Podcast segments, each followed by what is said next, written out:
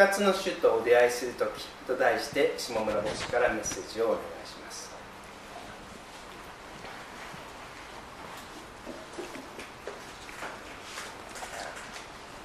三浦友和が「相性」という名前の本を書いたのはご存知でしょうか？以前中吊りですごい広告を出してたので慌てて買って読みました。そこには山口百恵との結婚に至るストーリーが書いてありました。伊豆の踊り子とか赤い疑惑シリーズとか、まあ、僕たちの年代の人が聞くとピーンとすぐ来るんですけど共演を繰り返すうちに彼はプロポーズした。すると OK をもらうところまでは良かったんだけどその後私は結婚したら仕事を辞めますってそれを聞いた時のショックたるやと三浦友和はその本の中で言ってます。長い間お付き合いしてきたけどそんなこと考えているなんて全然知らんかった。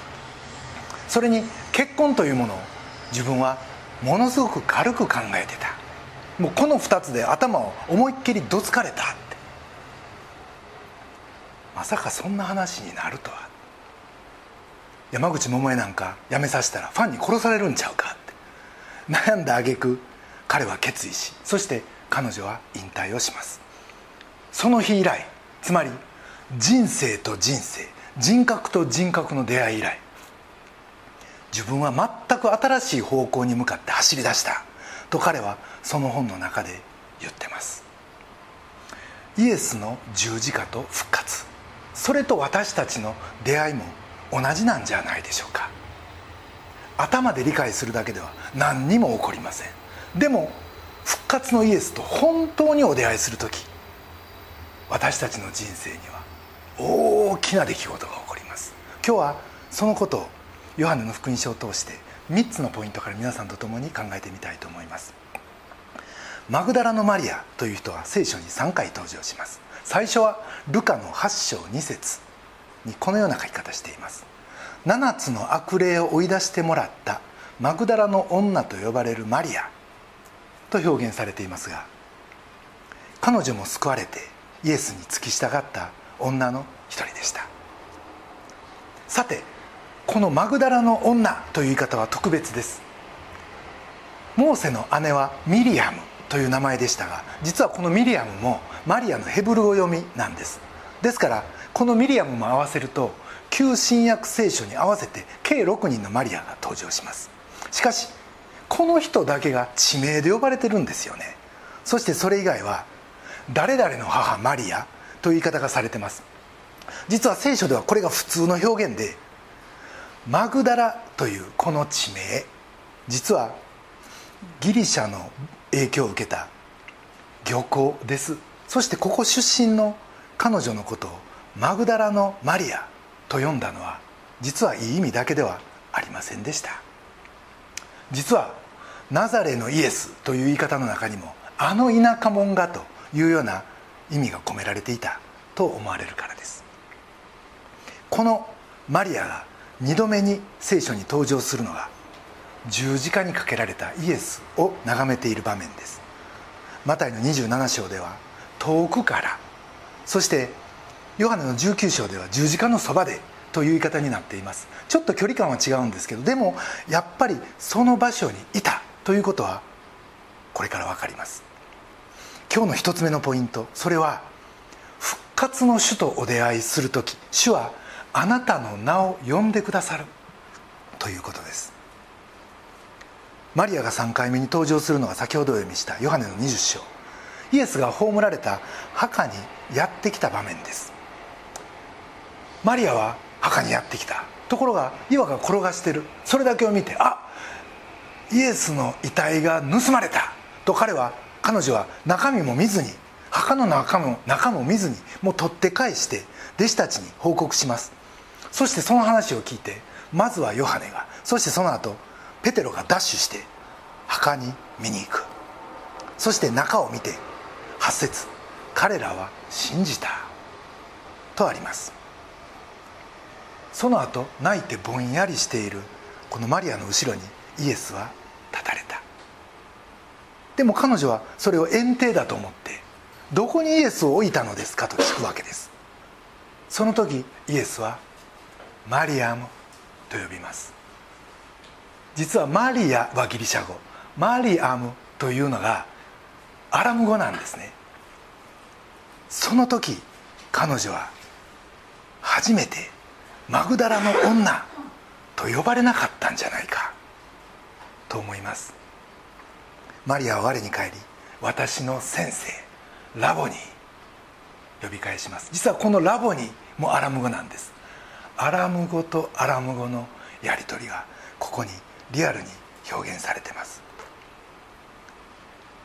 実は彼女は自分の名前を呼ばれることで本来あるべき姿本当の自分元の自分に戻ることができたんです。スイスの精神科医でまた霊的指導者でもあるポール・トゥルニエという人が「名前と命」という本を書いています。そこには「人格の誕生」という副題がついていてそこにはこういう言い方をしています。呼ばれることによって人は作られるって。神は無名の取り替え可能なものとして人を作られたのではなく名前を持ってお作りになった。作る時から名前を呼ばれてた。実はイザヤの49章1節にはこういう言葉があるんですね。主は生まれる前から私を召し母の体内にいた時から私の名を呼ばれたって。もうこんな早い段階からタイにいる時から私たちはもう名前で呼ばれてたって言うんです。私は13歳まで新氷トンという名前でした。僕の中国名ですが実はもうこの名前が嫌いで嫌いで仕方がなかった。名字はええと。でもこの氷トンってやめてよってひょうたんかなんか知らんけどって 物がひょーって飛んできてトンと当たったみたいな。もうええ加減にしてよって。大体こう子供の世界でもどっか新しいとこ行くと自己紹介ってあるんですよね。で「ひょうとん新ひょうとんです」な聞き返すやつがおるんで「え何?」よって「新ひょうとんです。変な名前。ひょうとん」とか、ね、言うやつが一人必ずおるんですもうその時なんでこんな言い方されなあか何にも悪いことしてんのに。その時こそ本当に中国人であることを悲しく思いまたこういう名前を付けた親を恨めしく思ったことはありませんでした。13歳の時日本人に聞かしておふくろの下村という姓になってそれ以来46年です。ほとんどこの名前思い出すことなかったんですけどでもついこの間母の老人ホームに行った時最近もうあの認知始まって7年ですから自分のこと分からないまま会話が終わってあの別れるってこともあるんです。相手も誰やったんかなと思いながら話してるとこっちももう分かってないよなっていうのを分かりながらこうあの話するんですけどじっと見て「ひょうちゃん？あんたひょうちゃんやろ」っていう。僕最初何のことか分からそうや。ほとんや。僕はあのひょうとんっていうのを発音できなくてフォトンフォトンでしたんです。でそれから「ひょうちゃんやな。せやフォトンや」ってなんかもうそれだけで母のこのもう顔が違うんですね。もうなんかすんごいこう昔の映像が蘇ったんでしょうね。あ神様面白いことされるなって。思いました。母は僕のこと「ひょうちゃんひょうちゃんはねママの石坂浩二だからね」っていっつも言うんです。それはまあ母が一作工事好きやったいうだけのことで 僕が似てるわけでも何でもない。ただその愛情表現ですよ。本当にそんなふうにもう最高の愛を母は僕に注いでくれました。マザータングという言葉があります。それは生まれた時最初に話しかけられた言語を言うらしいんです。どれほど語学に堪能な人でも人は年を取るとここに帰ってくる。って言われます。私はこのマザータングはもちろん私にとっては日本語。そしてそれはこの「ひょうちゃん」というこの言葉から始まった。それが私のマザータングでした。ちょうど私が母のお腹に宿った頃高度成長真っ盛り。私の父は母に任せっきりにしてた中華料理屋がむちゃくちゃ忙しくなってきたんですでにもうその時姉が3つ上兄が1つ上で僕は3番目やったんですね。店も忙しいし今店開けるわけにいかんから今回はおろせって中絶迫ったそうです。でもおふくろは私が責任持って育てる。私が責任持って産んでそして店も開けへん。そう言い切って押し切って僕を産んでくれました。生まれる3日前まで厨房に立ちそして生まれて1週間でまた店に戻った。と聞いてます。その時おふくろはこの子が絶対私のことを幸せにしてくれる。自分に言い聞かせた。って話してくれました。おふくろは万感の思いを込めて「ひょうちゃん」生まれたばかりのくしゃくしゃの猿みたいな僕に話しかけたに違いありません。ひょうちゃんママのこと幸せにしてねって。主は自分の死を嘆き悲しむマリアの背中に向かって万感の思いを込めてマリアムと呼ばれました。それと同じようにおふくろも僕のこと呼んでくれた。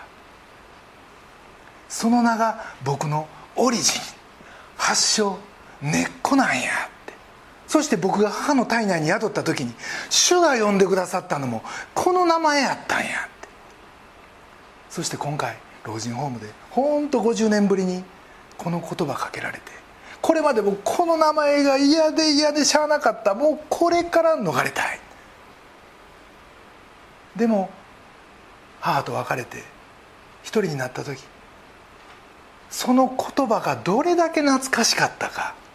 あの嫌で嫌でしゃあなかった名前がどれだけ僕の心を柔らかくしてくれたか。ああ主よ僕はこれが嫌でも自分が嫌いで自分の持ってるものがみんな嫌でずっと放蕩してたけどフラフラしてたけどお父さんやっと帰ってきました。って。そう思った時になんか涙がこぼれて仕方がありませんでした復活の主はあなたの名を呼んでくださる。一つ目のポイントです。2つ目のポイントは復活の主とお出会いする時主は混乱の霊から私たちを救ってくださいます。先ほど触れたマリアにいたとされる7つの悪霊これは具体的に7つあったというよりも多くの悪霊に支配されていたと理解すべきでしょう。おそらく彼女の霊は10にも場合によっては100にも分かれて本当に混乱状態にあったと思われます。実はでも私たちも本当に複雑な存在やな自分自身のことを思うことがある。まさに複雑回帰やないうぐらいです。もう強いな自分のことを思うと思えば逆になんてこんな弱さを持ってるんや思うことがある。理論的に全部積み上げてきたと思うのにもう感情的になってこんなもんぶち壊したれと思って自分からひっくり返すそんな時もある。決断力を発揮してこうだあだ決めたと思えばなんか後からやっぱりちいちゃなことでうじうじうじうじうじうじ。公明正大かと思えば陰口叩く。人の成功を心から喜んで称賛したにもかかわらずその直後になんか妬みの心が湧いてくる。もうバラバラというか混乱してるというか。でもそんな状態が実は僕らの姿なんじゃないでしょうか。マリアはそういった心のバラバラ状態をイエス様によって修正していただきました。その上でイエス様に付き従いそして料理をしたり洗濯をしたり日常のお世話をする女の一人になったと思われます。神の子イエスも人としてこの世で過ごされるからにはそういう奉仕が必要でした。そしてその影の奉仕はまさにイエス様の伝道を大いに助ける力となりました。実は僕らの厄介さってこのいわゆる混乱の霊心のバラバラさにあるんじゃないかな。つくづく思います。困ってる人助けたい。でもいざ言うたらなんか声がかけられない。譲ろうと思っても譲れない。上に言うべきことがあるのに言えない。下には言わんでええこと言うて傷つけてしまう。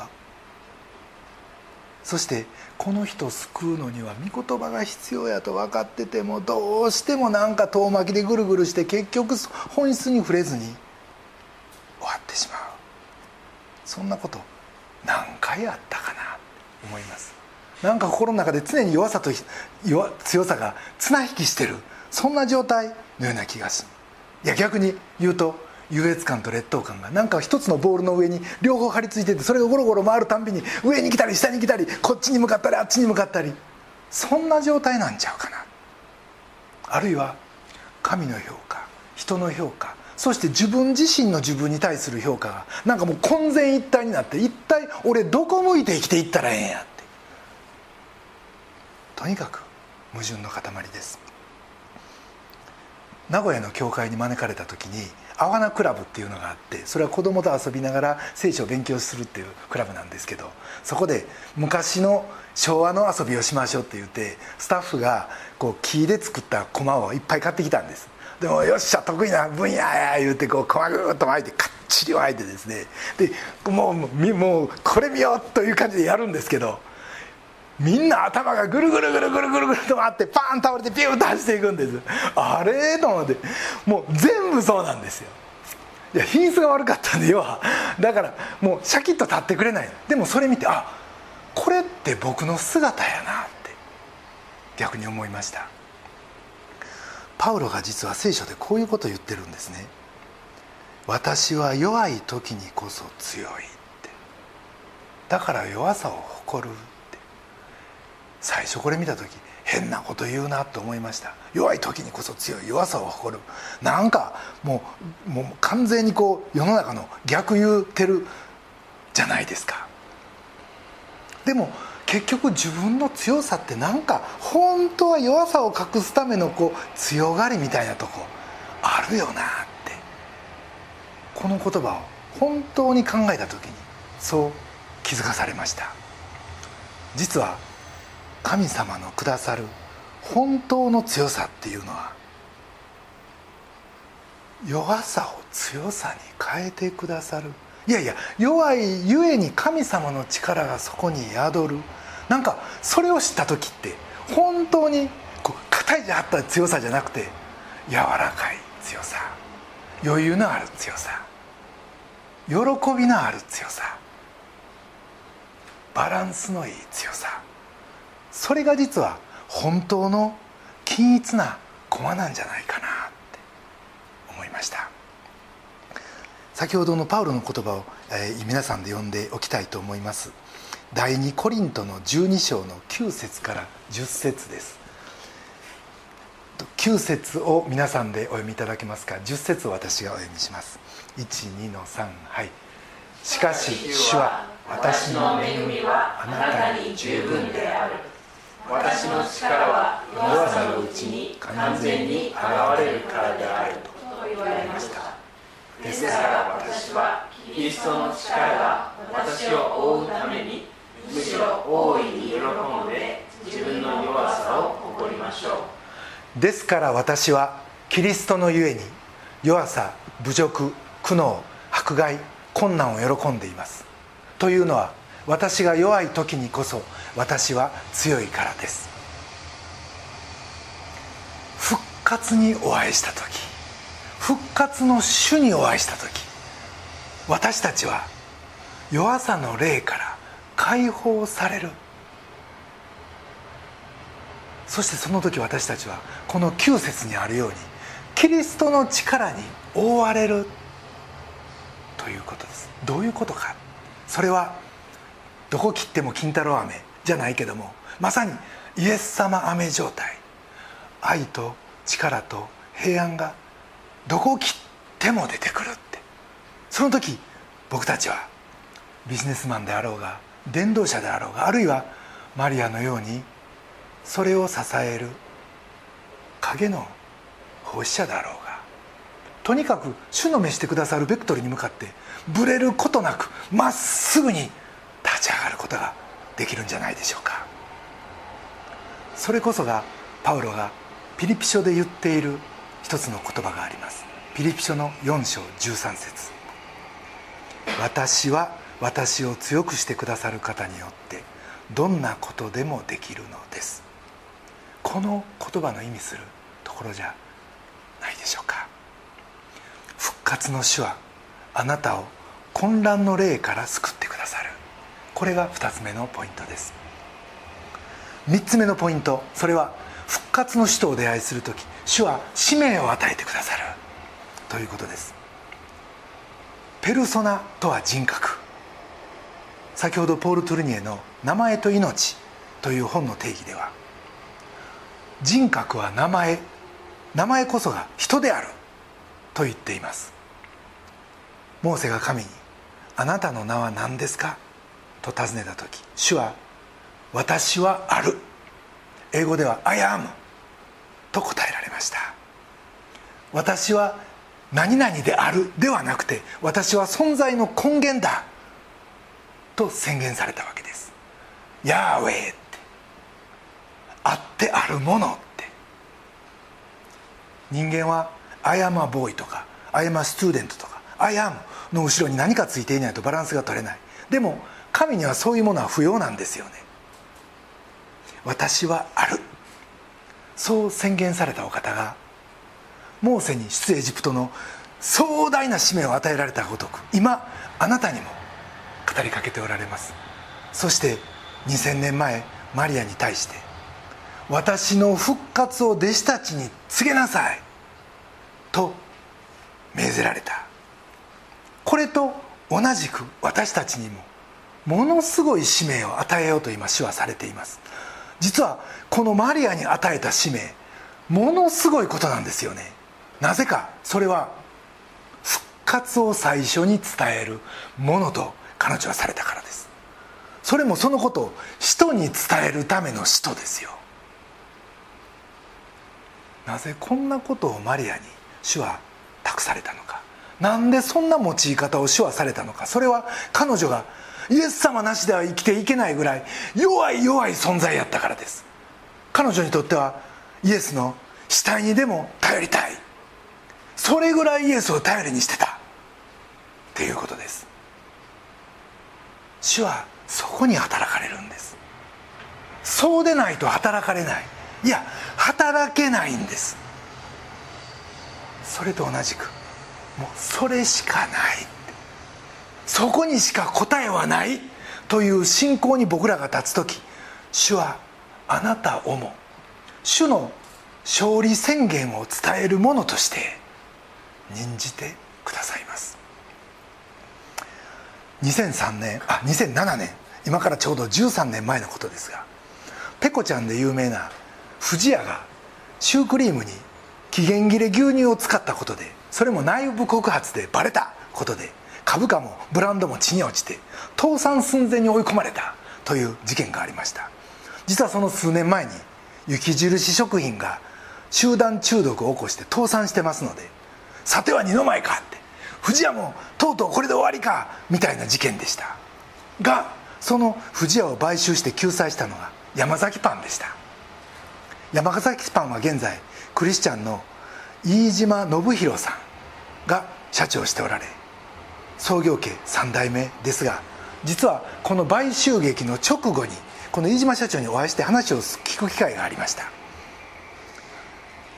やっぱりリストラですか？担当担当直入に聞くと私はリストラはやりません。経営は復活です言うんです。一瞬耳疑いました。こんな会話でそんな言葉出てくるか？いう感じでした。でも彼はこう言うんですね外科手術で延命をするかそれとも内側からのよみがえりを図るかというと私は後者ですって。一旦リストラなんかやると従業員はみんな傷つきます。同僚が切られた。裁判が始まった。もうそんな環境に置かれたら仕事どころじゃないでしょうって。今なんとか乗り切っても次またおかしなったら今度は俺かなって。だからまずうちはリストラはしませんと宣言しました。そしてみんなで会社作り変えようって。地に落ちたブランドを生き返らせるためにはまず君らの心の一心しか手はないって。これまでブランドにぶら下がってきたことを素直に認めて徹底的に悔い改めることが最初の第一歩だって。私は40年前に創業者のおじいちゃんと一緒にイエス様を信じてその時起こってた会社の分裂の危機を復活のイエス様と一緒に乗り越えてきましたって。ここに命の道がある。実はここにしか答えはないって。これを伝えこれを形にしそして数字にするために私は今社長をやってますって。その後藤屋は見事に回復しそれ以来山崎グループはほぼ13年増収増益を達成してます。最後にもう一つお証しをして終わりたいと思います。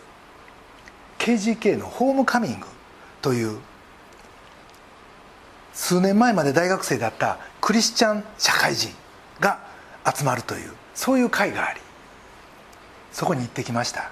そこで M 君とほぼ10年ぶりに再会しました。実はこの M 君今は介護施設で働く爽やかなクリスチャン青年で仕事面白いと元気に話してくれました。でも彼とは実は心の傷に私がなった事件がありました。それは山梨で行われた2泊3日の中学生キャンプに僕がスタッフとして参加した時のことです。中日にドッジビー言うていわゆるこうあのスポンジでできたフリスビーで、まあ、ドッジボールと同じルールで思いっきりぶつける全然痛くないんです。それでもうむちゃくちゃ盛り上がってなった時。僕のところに来たその、まあ、フリスビードドッジビーをピュッて避けたつもりが繊維がシュッと触れたかなっていうぐらいかすったわけです。でも僕はもう何もなかったように次のアクションに移りかけたら外野にいたその M 君が僕に投げたんですけど「下村先生当たったんちゃう!」って言うんです。で僕はそれ言われてもうすごすごと外野に行きました。実はその時 M 君は中2やったと思うんですけど二言目には「俺はイエス様なんか神様と思ってない」神様なんかいないと思う。はっきり言うやつで。まあもうすごい突っ張ってるわけです。それ見たらあ僕も突っ張ってたからなんか似てて可愛いなと思う反面なんかやりにくいしんどいやつやな。すごい緊張感があった彼とは。でもあいつの前でこんな集大さらすかってもうガクーンと落ち込みました。俺は一体何しに来たんやって。何がスタッフや。何がリーダーやって。そう思った時にこれまで思い出したこともなかったような子供時代のことを思い出しました。あ俺そういえば万引きやってたよな。そういえば俺カンニングやってたよなって。人が見てへんかったら何やっても OK みたいな。なんかそんな罪の性質。これって俺40年まだ全然変わってへんやないかそう思ってもまだ M に対してほんま当たってへんねんけどなってごまかした方がええんちゃうかまだ間に合うんちゃうかその方がカッコつくんちゃうかみたいな思ってる自分がおってああ情けない。お前まだそんなこと言うてんのか。もうええ加減にせえ。神様全部知ってるやないか。お前それでもクリスチャンか。お前何信じてるんやガラガラガラガラもう何もかも崩れてもうぐちゃぐちゃになりました。預言者ナタンの指摘を受けてダビデは自分の罪を示され一国の王であったにもかかわらずメンツも何にもかなぐり捨ててその場で主に立ち返った。罪認めて悔い改めた。もうそんなん言うたらむちゃくちゃ大げさに聞こえるかもしれないで僕にとってはそれぐらい大きな事件でした。そのダビデを思い出してやっぱり主に立ち返ろう。そう思い直して決心して夕食の当番やってるその M に勇気振り絞って近寄ってきて「おさっきは指摘してありがとうな」でもごまかしはあかんよな。すまんかった。やっとの思いで謝ることができました。でもその後また部屋に取って返して「主よやっぱりこんな情けない自分もう中学の教師なんかやめさせてください」一発のリーダー気分になってキャンプに来て子供にわざわざつまずき与えて俺一体何やってるんでしょう？イエス様が一番嫌いなもろあの小さなものにつまずき与える男やないですか。キャンプ終わったらこの仕事からもう外させてもらいます。主の前に崩れ落ちました。その時主は僕に語りかけました。私はそのために十字架にかかったんやで。あなたの弱さのために私は十字架にかかったんや。ひょうちゃんあんたひょうちゃんやろ。最初から私はあなたのこと全部知ってる。何もカッコつけんでって。そのままでええからもう一回私のところにおいでって。私と一緒に低くなろうって。そうしたらあなたの全てがええも悪いもあなたの全てが生かせる生かせるから万引きもカンニングもやめられへんでもがき苦しんでる子供がどれだけいるかって。お前も横になってたやないかって。お前も訳のわからん行動をとってたやないか。周りに迷惑かけてたやないか。M もそうかもしれん。みんな好きで横になってるわけやない。苦しんでるんや。もがいてるんや。それお前やったら分かってあげれるやろ。だからお前なんや。だからお前を選んだんや。って私の羊を飼いなさい。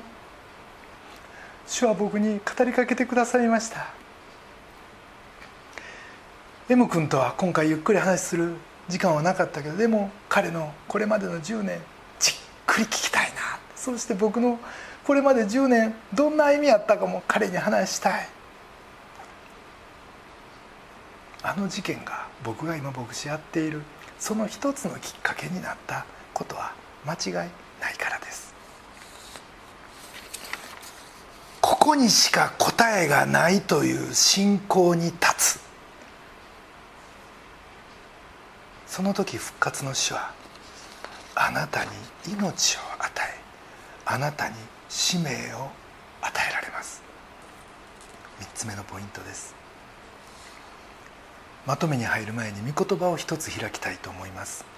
エレミアの9章11節です。私自身あなた方のために立てている計画をよく知っている。主の言葉。それは災いではなく平安を与える計画でありあなた方に将来と希望を与えるためのものだ。僕らってなんでこんなこと起こるんですか？わけわからん。神様一体どうなってるんですか？いうこと本当に多いと思う。もちろんコロナウイルスが猛威振るってること自体今の段階で何も説明つきません。理解も及ばんことばっかり。でも2003年の SARS しかり2008年のリーマンショックしかりそれ全部とんでもない事件やったけど僕の人生をその2つの事件は後押ししてきたんですよね。SARS がなかったら上海の社宅でクリスチャンの集会持つことなかった。リーマンショックなかったら僕今でも上海におるかもしれん。おそらくおるやろ。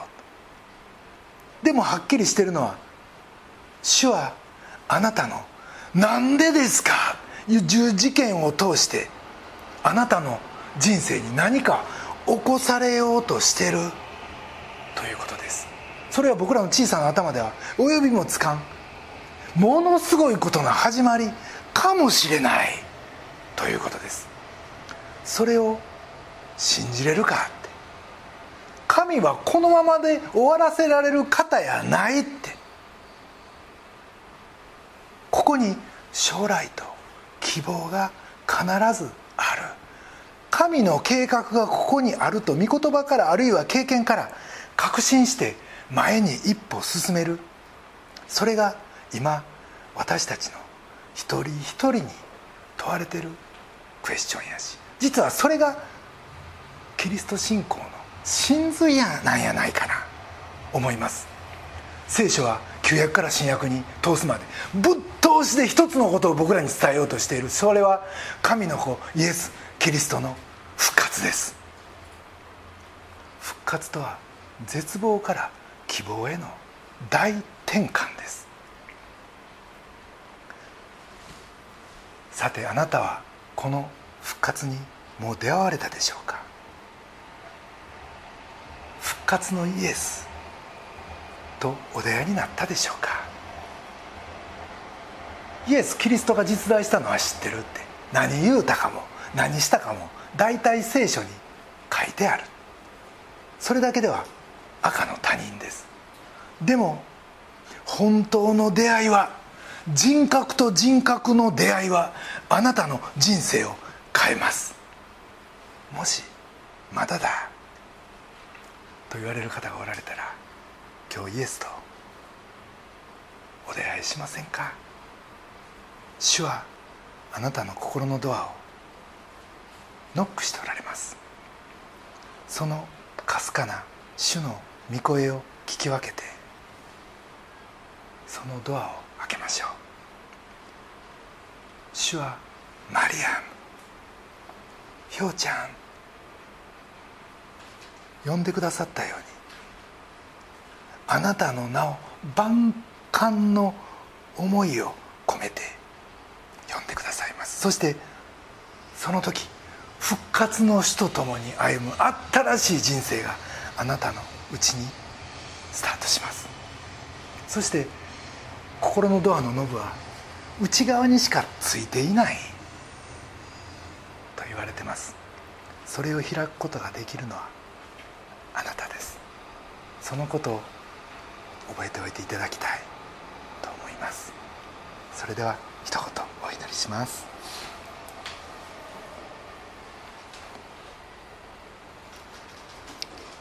なぜなら私が弱い時にこそ私は強いからです。恵みと慈愛に富みたも私たちの天の父なる神様。私たちは弱いです。